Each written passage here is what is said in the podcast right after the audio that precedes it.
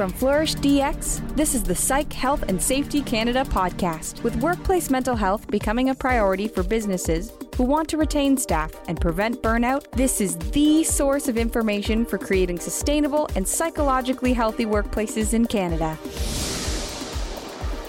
Welcome to Psych Health and Safety in Canada. And I'm really thrilled today to welcome my guest, Lana Bentley. Lana has um, graciously spoken to me about much of the work that she's done around inclusivity, but she has a lot more to share with us. And so I'm really glad to have her here today. And Lana, the first thing that I want to ask you is how you ever came to know the phrase psychological health and safety. Uh, sure. I, I think I happened upon it um, when I entered into leadership and started uh, being more aware of the issues that were influencing um, how staff were showing up to do their jobs. And when I first heard the term, I wasn't quite sure what that meant. So, admittedly, I probably had some misunderstandings and misgivings. Um, but I think now, as years have passed and the conversation has grown around psychological safety, uh, I've certainly come to appreciate why it's so important, particularly in the environments where um, I've worked healthcare, human services, social services. So I'm really curious about the resistance that you had to it or the reaction that you had to it before you knew, because I think that's very common for people. So, can you talk about that? Yeah, well, particularly in the space that I work in. So um, I started out as a family counselor and I worked in healthcare environments that were characterized by stress and were characterized by dealing with difficult issues. And so when I first heard the term psychological safety for staff, from an employer perspective, I wasn't quite sure what that meant. and there was a part of me that thought, but a certain amount of stress and a certain amount of working in chaos is just a part of the job. So I think that was the misunderstanding on my part. And I'm not sure if many of your, uh, through your professional travels, if you've encountered that misgiving is, whoa, what does this mean?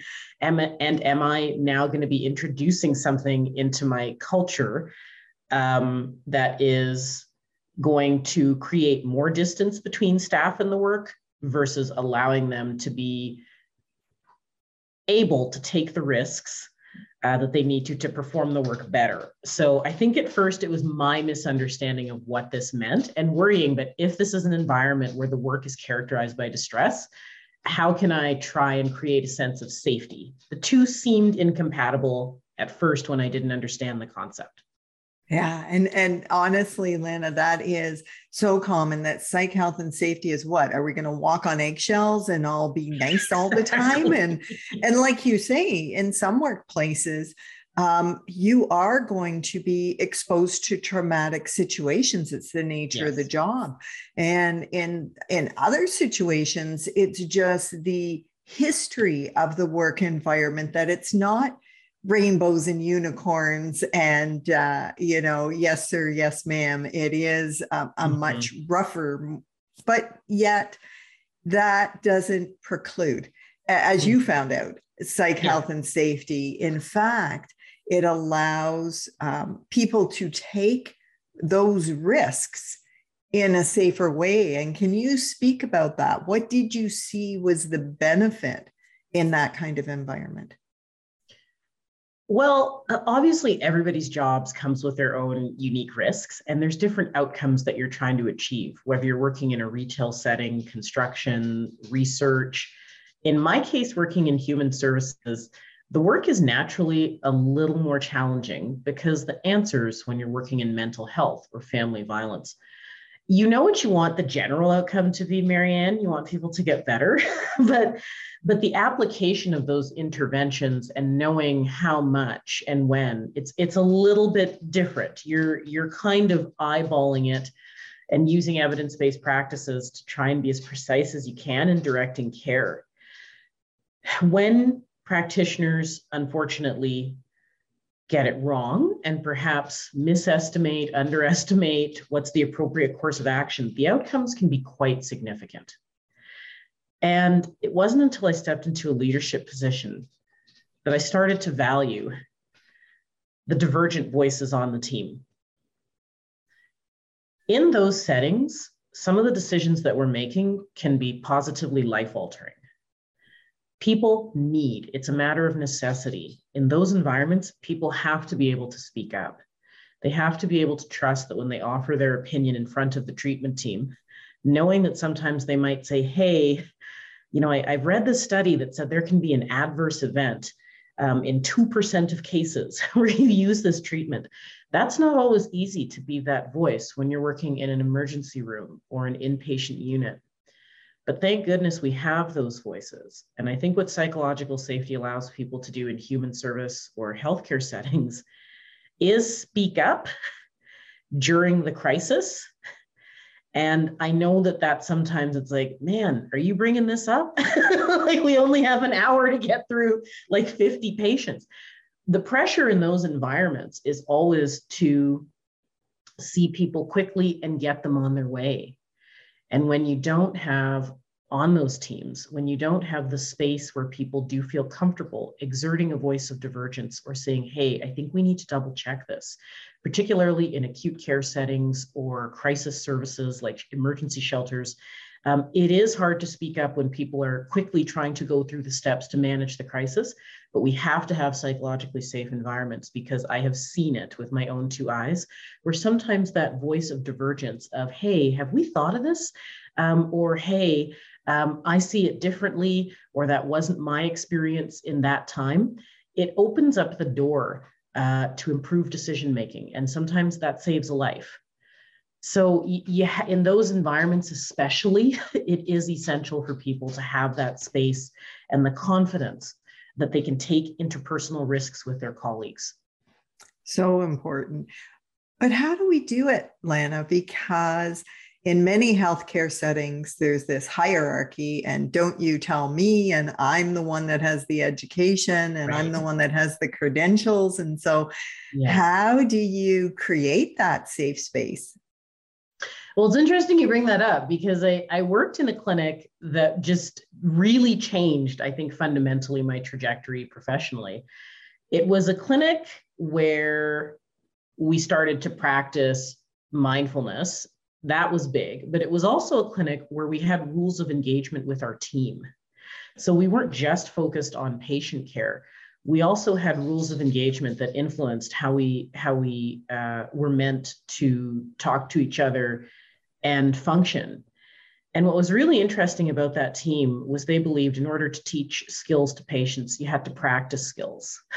So you had to be fully integrated in your own practice to help you focus your attention to be able to divorce your judgments from what was actually occurring, the facts, and to be able to recognize the difference between a feeling and a fact. But the other big thing that that program required all of its practitioners to engage in was recognizing fallibility.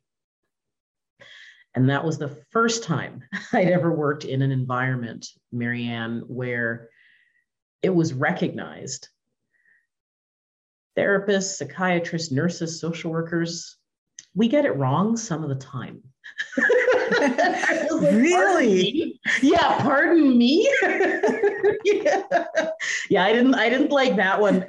you know, initially when I read that, I was like, fallibility, pardon me. And and there was also this expectation that we as a team practice mindfulness together and learn how to be in the present moment without constantly reacting to all the stimulation that was coming in our way. And to just notice if I have something to say, or if I'm in a place of disagreement, if I'm in a place of uncertainty, being able to label that and communicate it to your colleagues. This was encouraged. And we actually practiced applying these skills on each other for two hours a week. I mean, hindsight's 2020. Now I can tell you, Marianne, it really, really shaped me. But when I was in it, I, I'll be honest, I thought this is so weird. well, for sure, because we're taught that we need to get it right. Education is about mm-hmm. striving for 100%. And uh, I always remember reading uh, William Shafir's book, um, uh, Putting on the White Coat, and talking about doctors who get trained through their education to never let them see you sweat, never admit to a mistake, right. And how that impacts their um, ineffectiveness, like how they become less effective because they're so busy putting on that white mm. coat and not being open that they make mistakes that cost lives. And that's the the the issue I think um, at the highest level is that it can uh, cost lives. But even for those who are in the helping professions, it can impact lives significantly. Yeah. So, how did you get from being afraid to making um, yeah. uh, making a mistake to being afraid to not admitting that you're making mistakes? it was a 180, really. um, I think it was because the leadership of that area uh, created a context where, in order to fit in, there was a requirement of authenticity, self reflection, and as well practicing what you preach. And so we would meditate together. We would do breathing exercises together. And that was how we opened and closed meetings. And that was how we opened and closed sessions with patients. But I think what was more important, Marianne, was that the leadership of that area understood the uniqueness of that department relative to all others. And it was written down. It was an expectation. It was a part of my orientation that this is how we do it here is we're open with each other um, I think that sometimes sometimes unspoken norms are strengthened when they're spoken into existence. And so there's a difference between I, I, think I've always managed to work in supportive environments where after the fact, Marianne, if I was being really hard on myself, people would say, oh, I really wish, I really wish you would have come to me because you know it, it stinks now to hear that you were struggling with that all this time. And you know, you have to look back and say, well, I wonder why I didn't. But when I was in this particular department, the reason that I did is because I was told on an ongoing basis, um, I'd love to hear from you. How are you doing? Through the repetitive nature of those interactions, I knew. Not was, the first time. Yeah, yeah, yeah. it, it was, it was, it was explicitly explained and reviewed, and I saw other people doing it in the meeting.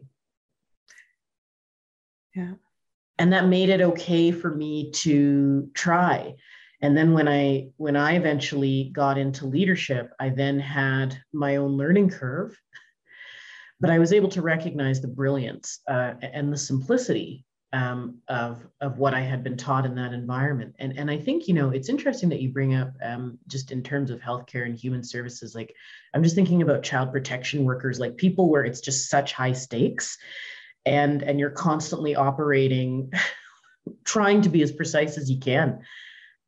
I learned that when you're focused on getting it right doing it perfectly i think that can motivate for some but then when a mistake is made your energy is focused on but i really need to structure this in my mind that i got it right yeah. you know, right? and and and i think that the difference between that versus being in a psychologically safe environment is if i can just be fallible and be open about that i can very quickly receive new information that helps me course correct faster well and that idea um, i remember being uh, in child welfare but I was in my mid 30s, and most of the people that were in it were in their early 20s. I yeah. uh, had already had children. And so I questioned a lot, and it made um, the other younger people that were with me uncomfortable, thinking that I was going to get in trouble because mm-hmm. I was questioning authority. But it didn't happen like that. It, no. They actually started to think about, oh, is this the best thing? Should we consider it? And yeah. so, but it was just the difference in experience that I felt, well, what have I got to lose? Whereas yeah. when I was younger, there's not a chance. But I have to repeat something you said, Lana, because for me, um, it's just profound in the way you said it. And what you said is when unspoken norms are spoken, they are strengthened into existence. And that that to me makes so much sense that we just have to say the things yeah. that we're assuming others already know or believe. And as leaders, especially, I think that's so important. Uh, amazing. So, how did you? So, I'm thinking about the mindfulness, right? And I'm thinking yeah. about some of the work environments where the idea that we're going to open a session with mindfulness is going to yeah. get eye rolls and snorts, and you got to be kidding me. Um, how did Totally. How, yeah. How how do you deal with that? Um, yeah, it's like you've been to some of these meetings with me. Was that you behind that potted plant? um, oh, yeah. Well, you know, isn't it isn't it interesting? Um, just I guess how you introduce new information into your team. The, the, the thing about mindfulness, I'll be honest, Marianne, when I started practicing it, I didn't like it either. That's beautiful. Great. So now you can relate to all of those folks who say the same thing. 100%. It's not difficult for me to empathize on this one. But the reason is is because uh, I'll be honest, I thought this is a waste of time.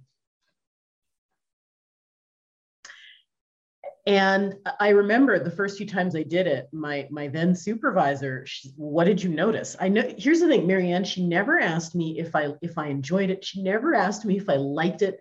She always asked me, what did you notice? And I'd say that I hate it and I'm distracted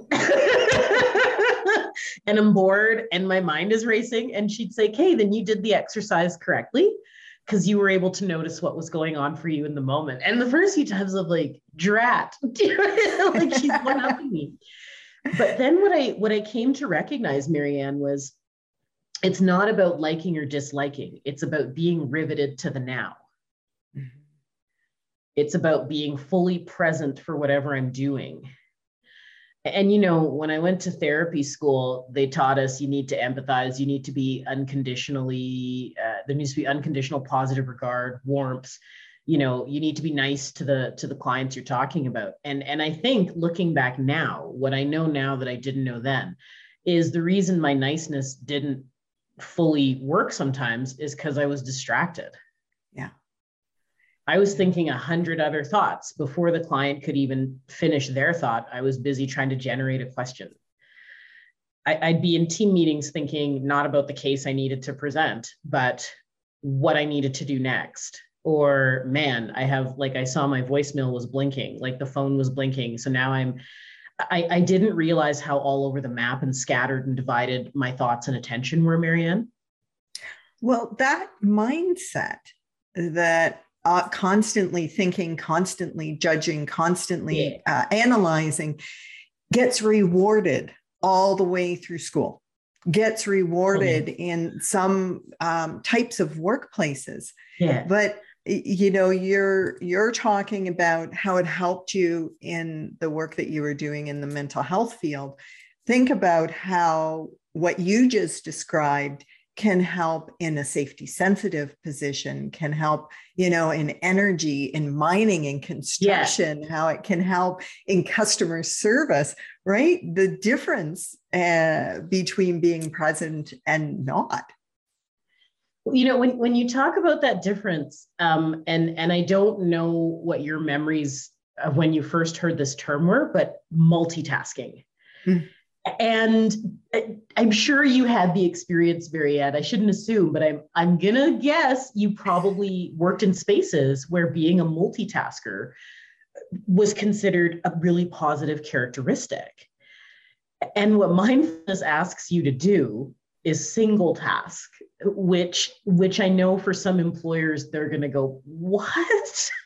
But the quality of work that you're able to produce when you are fully integrated into the moment is better than when you're multitasking. And the other thing that I learned through practical experience and through watching other staff, and when I became a leader and a supervisor, Single tasking tends to help you get the task done right the first time. Absolutely. That's my experience. but but uh, you know I, I, think about that term multitasking and when you say it's rewarded when you appear to be managing juggling many things at once I, I do agree with you that multitasking has up until this point been seen as the preferred way of doing work so, you know, years ago, Lana, I learned that the brain cannot actually multitask, that we're doing quick task switching and we mm-hmm. lose our focus as we're switching from you know from email to the report writing to the phone call to the meeting mm-hmm. but what i just got for the first time last week um, listening to dr brene brown talk to dr jaw is that task switching doesn't just happen be, when we change our focus from one task to another. It happens when we change our focus from internal thoughts to the task at mm-hmm. hand. And so, what I thought was focusing on the task at hand never was because I'm always thinking about what else I have to do, always thinking, as you say, when I'm talking to somebody about the next question, always thinking about. So I was never single tasking. and, and now that I understand it differently, I can do so much better. Yeah. And, and it's interesting that you talk about that internal and external world because I think when we're working, I don't know if people give themselves permission to notice their internal experience. Because the the driving motivation is, well, I'm at work. I gotta think about work now. but wherever you go, there you are. so thank so you, Dr. Of, Seuss. yeah, all of this is coming to work. and my internal experience, I brought that to work too. And and the ability, I think, to notice when I'm toggling between um, those two areas of attention is mission critical to your point. And, and I think what mindfulness does is it gives you permission to just notice in the same way that my supervisor would say, I don't want to know if you liked it, even meditation. I just want to know what did you notice when you focused inward and you did pay attention to your thoughts. And I, I noticed that not only was my brain busy, Marianne, but highly judgmental self berating, clinging to things that had already happened.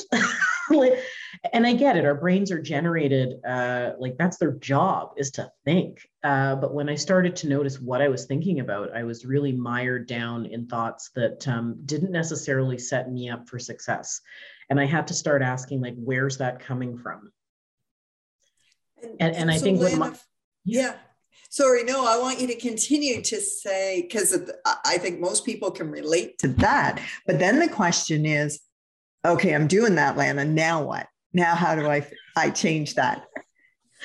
Well, what what it took me a while to learn through mindfulness and and through having some really strong mentors was that so Marianne, what I did was I, I rookie move.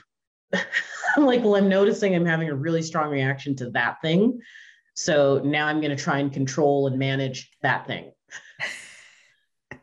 okay. so I got it like 25% correct. and so what mindfulness invited me to do was say, okay, so before you try and over control what's going on in your work environment, which isn't always possible, and then becomes even more frustrating of when you're trying to micromanage. Um, when I was a manager, I found I did have a tendency towards that uh, because of my own experience level and my own misunderstanding of, you know, you need to manage through other people. Um, when I would notice these urges to then control things and try and problem solve things that I really couldn't um, then I got to the stage of mindfulness where it's sort of you, you toggle between change versus acceptance, which is is this a moment in my workday where I need to, you know, I guess what we teach kids to do sit on my hands and not make the circumstance worse. So I guess the adult version of that is like a breathing exercise or or just leaving my office to go get a coffee. Do you know what I mean? To just settle and just ride the wave of whatever that difficult moment is without saying or doing something that's going to create more heartache. Um, or is this a circumstance where I could, if I collected my thoughts, took a break and focused my attention, Marianne, problem solve? But either way, I need to stop what I'm doing. and so learning to press pause and learning to, to, to get enough information to determine do I need to just ride the wave and surf the urge to act? Do I need to just let this strong emotion pass? or is this a situation where i can problem solve? Like that was the turning point for me was just even stopping enough to say is this a change or an acceptance moment in my workday? Because i didn't know the difference for quite a while.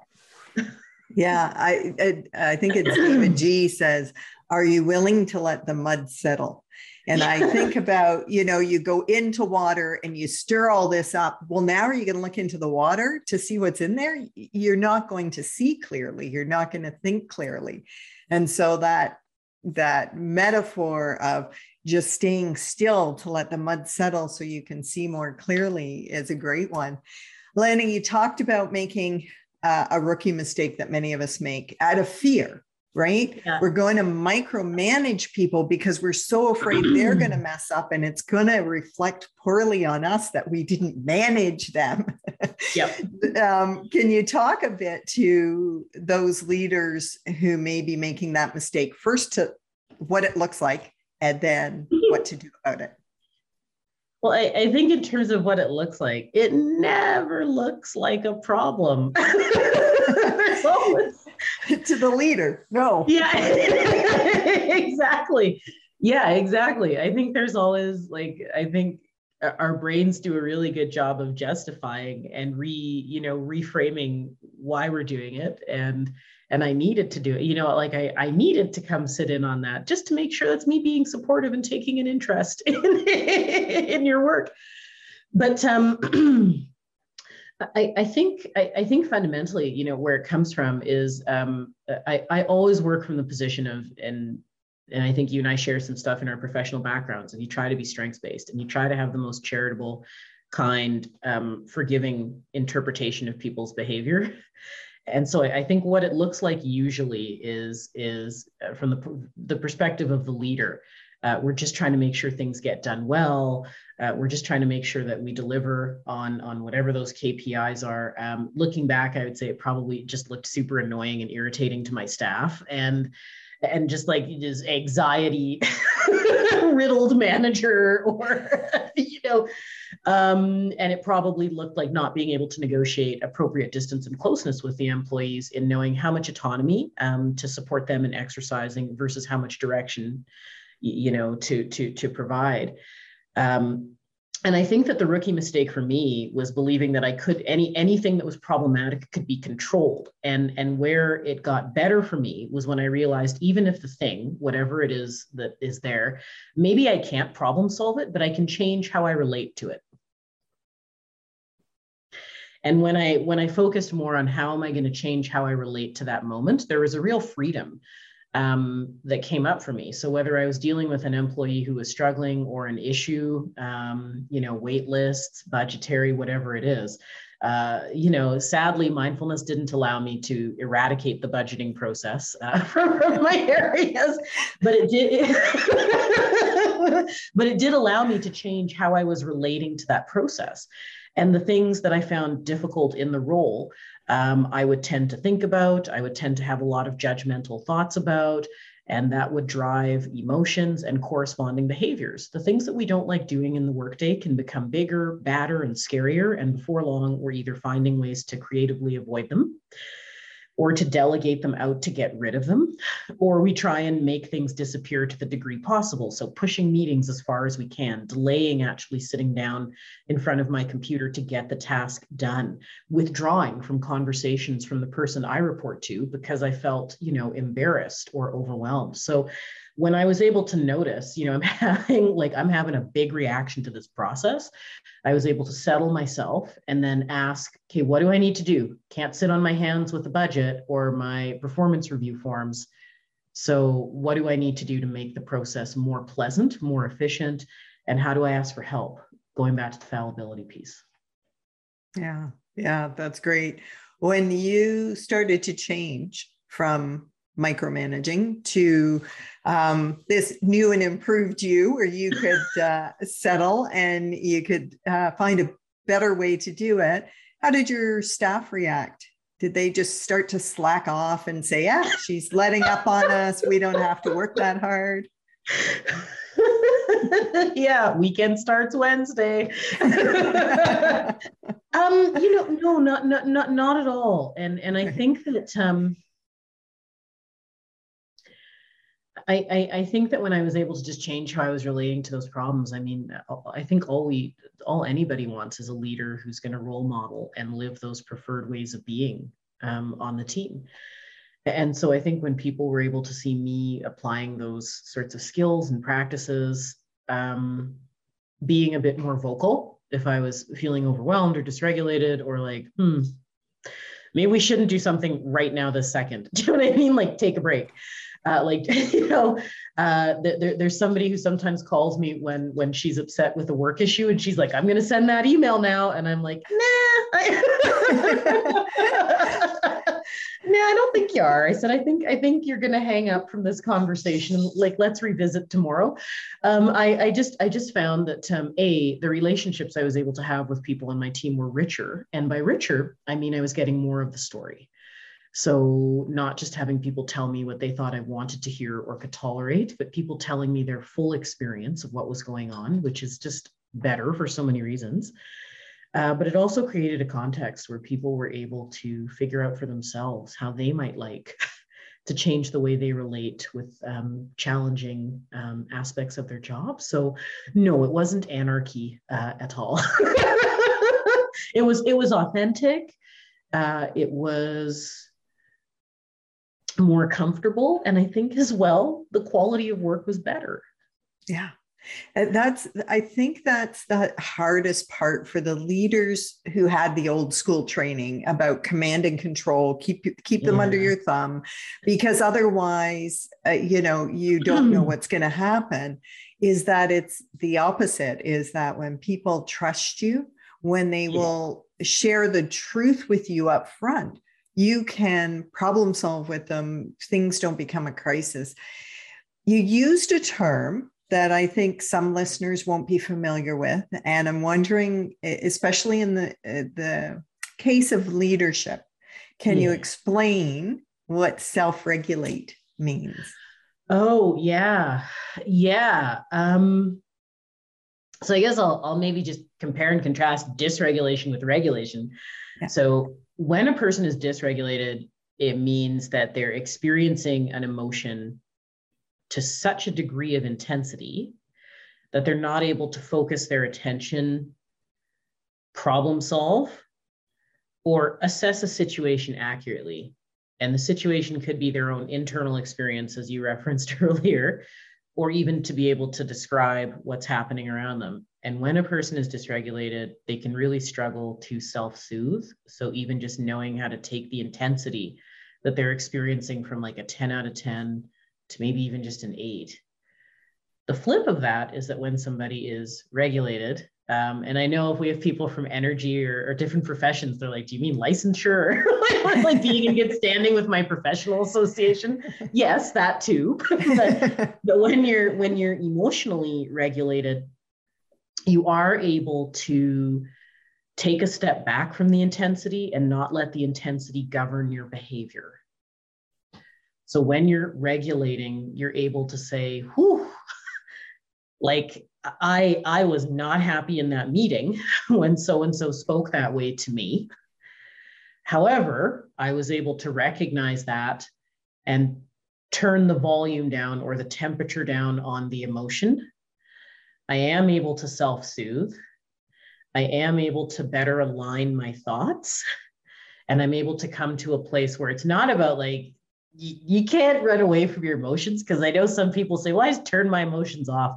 I don't think that's entirely possible, but you can turn the volume or the temperature down and you can notice your emotions without reacting to them and acting. It's like, oh man, like I'm I'm really angry. So I'm just going to slam my door on the way out of the meeting. Um, no, there's probably a better way to exit that that workplace encounter. So you can be vex, but you might say, you know what, guys, I think I need a break. so the emotion is still there. You're just not acting on it. So I think when you're emotionally regulated, it's not to say that you're completely divorced from all feeling, but it's not driving you. You're noticing it. Yeah. Um, how many times, Lana, have you seen? Because you you mentioned the person who says, you know, I just uh, manage my emotions, I'm fine. But what they actually are doing is shoving it down so that the intensity, yeah. the passive aggressiveness that comes off of those people, you can yeah. feel it when you're within six feet of them. And it's like, yeah. you, you, know, can take your breath away. Um, those people yes. think they're just talking without emotion.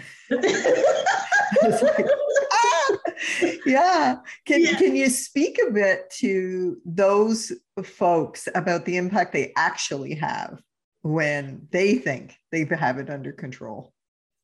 Yes. And so uh, I'm going to do that. And I'm also going to say, I, I don't totally understand it. Like, like I, I am quite calm, but I, but I, I think, I think those around me can still tell what my emotions are usually because I'm that irritating person who just says them. I, know, I notice I'm I notice I'm feeling really anxious right now, or whatever the case might be. But so I think Marianne, for those people who like the Dr. Spocks of the world, if you will, um, there there is absolutely a time and a place for those folks. And certainly when I'm engaging with the gentleman who does my taxes every year, uh, I'll be honest, I, I sort of take comfort in the fact that he is fairly analytical and he leads with his reason when we engage. The challenge with being a Dr. Spock all the time is that I think it can inadvertently create distance between those and you around you. Uh, it can, can create distance on teams. And it's not about because I think people have different set points emotionally, and there are some people where that is their baseline and they're a little more comfortable. But a certain amount of emotional expression and emotional literacy is required to sustain relationships.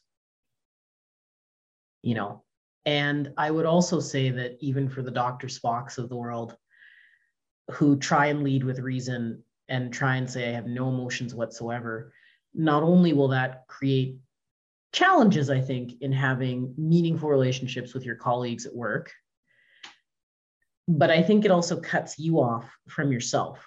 And there are many reasons that that can happen, right? If somebody has come from a place in their life where uh, those around them potentially haven't managed strong emotions very well, and perhaps they've been exposed to violence in the home or uh, people who manage their strong emotions um, misusing substances or their moods and their manner of speech was just so unpredictable but it was kind of scary to be around. I can totally appreciate how one might adopt the stance of then the solution is to have no emotions at all.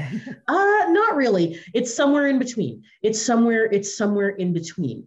And when we numb our emotions it makes it harder for people to relate to us and again, I think as I as we talked about earlier, we need information. We need to know um, not just when there's crisis, but just if there's something we need to know, we need to know it. and and the only way people are going to feel comfortable engaging with us is if there is some affect um, and some ability to connect on that level. But I, I, think as well for people who cut themselves off like that, there's almost a numbness that exists internally that long term I don't think is very healthy either right? That they're not actually experiencing a life in its fullness.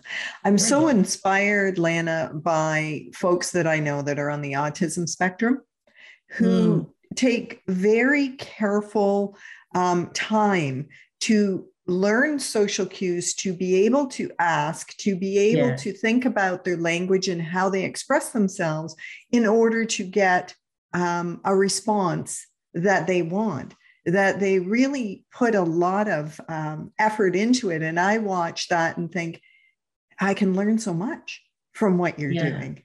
Yeah. It's, yeah, absolutely. Yeah. Um, now, you were also talking um, about numbness and that inability to feel the world. And I think that ties into the issue of burnout, which, of course, is. Mm-hmm being experienced at higher rates than it ever has um, in the workplace. And the things that you've already talked about authenticity being mindful you know being a uh, being able to connect with other people all are preventative of burnout. What else would you say to folks today that are just going through the motions feeling that numbness is better than exhaustion and pain? Yeah yeah um well, if I could be radically authentic, uh, it won't work. um, longer term, it's just it's not viable to think I'm going to put on my suit of armor every day, and and that's how I'll I'll survive. I I think short term, Marianne, possibly. Like I, I certainly don't want to dismiss that, uh, but longer term, um, it's just not sustainable. And and i think in addition to all the the great coping tools and, and preventative strategies you talked about I, I think there are just some basic lifestyle choices that perhaps we've um, become less attentive to over the last few years and with good reason. I, I get that now that everybody's working from home the ability to even discern work time from private time and to separate and compartmentalize we just haven't had the same uh, luxury uh, for those whose worlds have sort of collided. Uh, but I think other things that people can do, and I know this might sound really basic, but we do need to get back to how we treat all of this sleep hygiene. Having worked in mental health um, on the front lines, uh, that was one of the biggest pieces of advice we gave to people was sleep hygiene so, adequate nutrition, adequate rest, taking medications as prescribed, making sure that throughout the day you're properly hydrated with water. You know, some of the most complex um, mental health concerns I ever worked with, the first question we would ask people who were in the throes of crisis and saying, I'm about to do something impulsive, was Have you eaten today? Mm-hmm. Have you had any water? Because if if you got up didn't have any water but you took in some nicotine do you know what i mean? All the all the blinds are you know you're in you're sitting in darkness in your home like like fundamentally there are just some things that we know the body responds to and when the body responds to them it reduces your vulnerability to really strong emotions and becoming dysregulated. And part of that part of how you can become the ceo in your own wellness and you could do it today for anybody who's watching, is to make sure that you're fueling your body properly. Whether it's mental health or even AA, they talk about halt, hungry, angry, lonely, tired, and how when you're compromised in those ways, it can sometimes put the finger on the scale and tip it towards impulsive, destructive behavior same messaging for me is if folks do need to be more mindful and aware of are am i investing in my body in all those ways that reduce the likelihood of me being thrown into crisis or chaos um, emotionally? And and part of that and and i know it sounds so basic but sleep hygiene adequate nutrition adequate hydration and even marianne doing one thing competently a day gives your brain the cueing that I can manage and I'm a capable individual who can face the world. So, whether that's making it to the gym, whether it's following through on, uh, I did this a few weeks ago. I hung pictures in my living room, and I'm not like, I hate that sort of stuff, Marianne, but, but man, did I feel good when they were hung. Yeah, look at me. Yeah, oh my gosh, I had a level and a pencil. but truly, I felt so good. And my mom stopped by after and she's like, You finally got the photos up. And I was like, I know. But I was on cloud nine for the rest of the day because I was able to just knock something off that list that normally I'm not great at. But now I have three really awesome uh, pictures in my living room. So the point being, doing one thing competently a day, I know it sounds silly, but you know what, folks? Principles for treating folks who've been severely traumatized, one of the underlying principles, having a sense of competency and achievement. Yeah and and you know and pushing yourself like you did yeah. to do something that you're not as um, it's not easily competent because you could say oh yeah well i you know did whatever it is i work at and i was competent but when you're doing something that you don't know how to do and That's you take right. the time yeah and then the only thing i'd add to your list because i think it's a, a beautiful reminder is to do something that fills you up and i know right. lana when we work with um, folks who are dealing with depression they forget that anything ever filled them up and so our advice is write out that list when you're well, put yeah. it someplace where you'll see it, and then do it. Even if it's not bringing you joy at the moment, do it anyways, because it can remind you about what brings you joy. So, absolutely. That, that's great. Now, uh, you have so much um, wisdom to share, and we're running close to the end of our time. So, I want to ask you first if um, you could describe for people yes. what it feels like to work in a psychologically healthy and safe workplace, what would you see? What would you feel if you were in one? I think what I would see is a feedback loop where people are able to give and receive feedback without it disrupting or short circuiting the system. So that doesn't mean that the conversations are all pleasant, but they're real. And people have the resilience and the capability to actively participate in those discussions. Like, I think that's what I'd be seeing. And as a leader, I think what I'd also be seeing is, and people are there to have the conversations. so you know, I, I think when I've been in psychologically unsafe work environments, uh, unfortunately, there are some pretty clear indicators sometimes. People vote with their feet, sick time, absenteeism, finding ways to distance themselves from the work or those on the team. and I think the opposite is true when you're in a psychologically safe environment. But, but I do think one of the things I'd be seeing is that people are actively participating in conversations where there's a diverse set of ideas that are being presented, some that are very much in alignment and some that are more of a risk. and they might be just slightly divergent from what the majority of folks on the team are saying but people are capable of having the conversations. New information is integrated. And overall i think some of those clear markers of wellness are, are, are there. So people are at work they're doing the work they feel confident they're voicing that they have the tools to succeed. And i would also say because uh, this was an issue that i learned about working with nurses was the phenomenon of presenteeism where people are coming to work even when they should not. I think in a psychologically safe environment, people have the ability to tell you what's true. And we can tolerate sometimes you need to be here and maybe you need to take a break and rest up so you can bring your best version of yourself to work. Um, so yeah, I, I think that's that's what I've noticed when I've been in psychologically safe environments. Um, and I think uh, certainly, you know, throughout my career, I've had the opposite experience as well.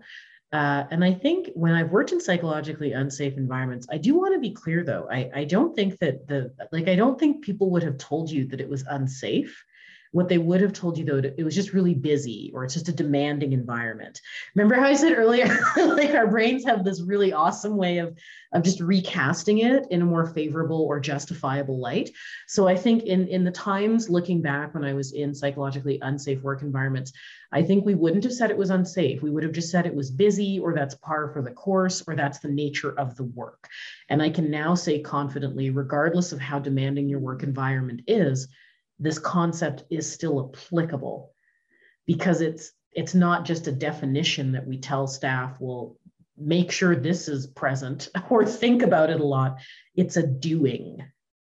In a psychologically safe environment people are doing things that let you know it is safe. And so even in the most demanding of environments like i don't think you can make to your point, you know, if you're working in demanding environments in drilling or mining or, or operating huge vehicles, uh, like I said earlier, I wasn't able to get rid of the budgeting from my job, but I could change how I related and showed up in the face of the demands of my job. And I think in a psychologically work environment, it's not about being able to totally remove everything that's difficult, uh, but you're still able to do things that make the environment um, more affirming and productive and effective and safer. Yeah, very good. Thank you so much for that. Um, Lana, any last bits of advice that you'd have for people? Any last words of wisdom before we wrap up? Sure. Um, your feelings are valid, they're not facts. your feelings tell you how you are, not what you are. This too shall pass. And just breathe. Beautiful. Beautiful words How's of wisdom to live by. Yeah. Absolutely. So I'd like to thank you once again. I honestly could talk to you for days and days and uh, never get bored, never run out of things to talk about. But likewise, Marianne, likewise. Yeah. So this uh, podcast will be on the Flourish DX uh, YouTube site uh, to watch and see our face expressions, but it's also on the Psych Health and Safety in Canada um, sorry, Psych Health and Safety Canada.com website. And uh, there will be clips of your brilliance on LinkedIn as well. And for sure, I'll tag you in that. So thank you. Thanks. Thanks again, Lana, and uh, uh, have a great day. You too. You've been listening to the Psych Health and Safety Canada podcast. To stay up to date with the best content on workplace mental health in North America, subscribe wherever you listen to podcasts and join the Flourish DX community at www.flourishdx.com.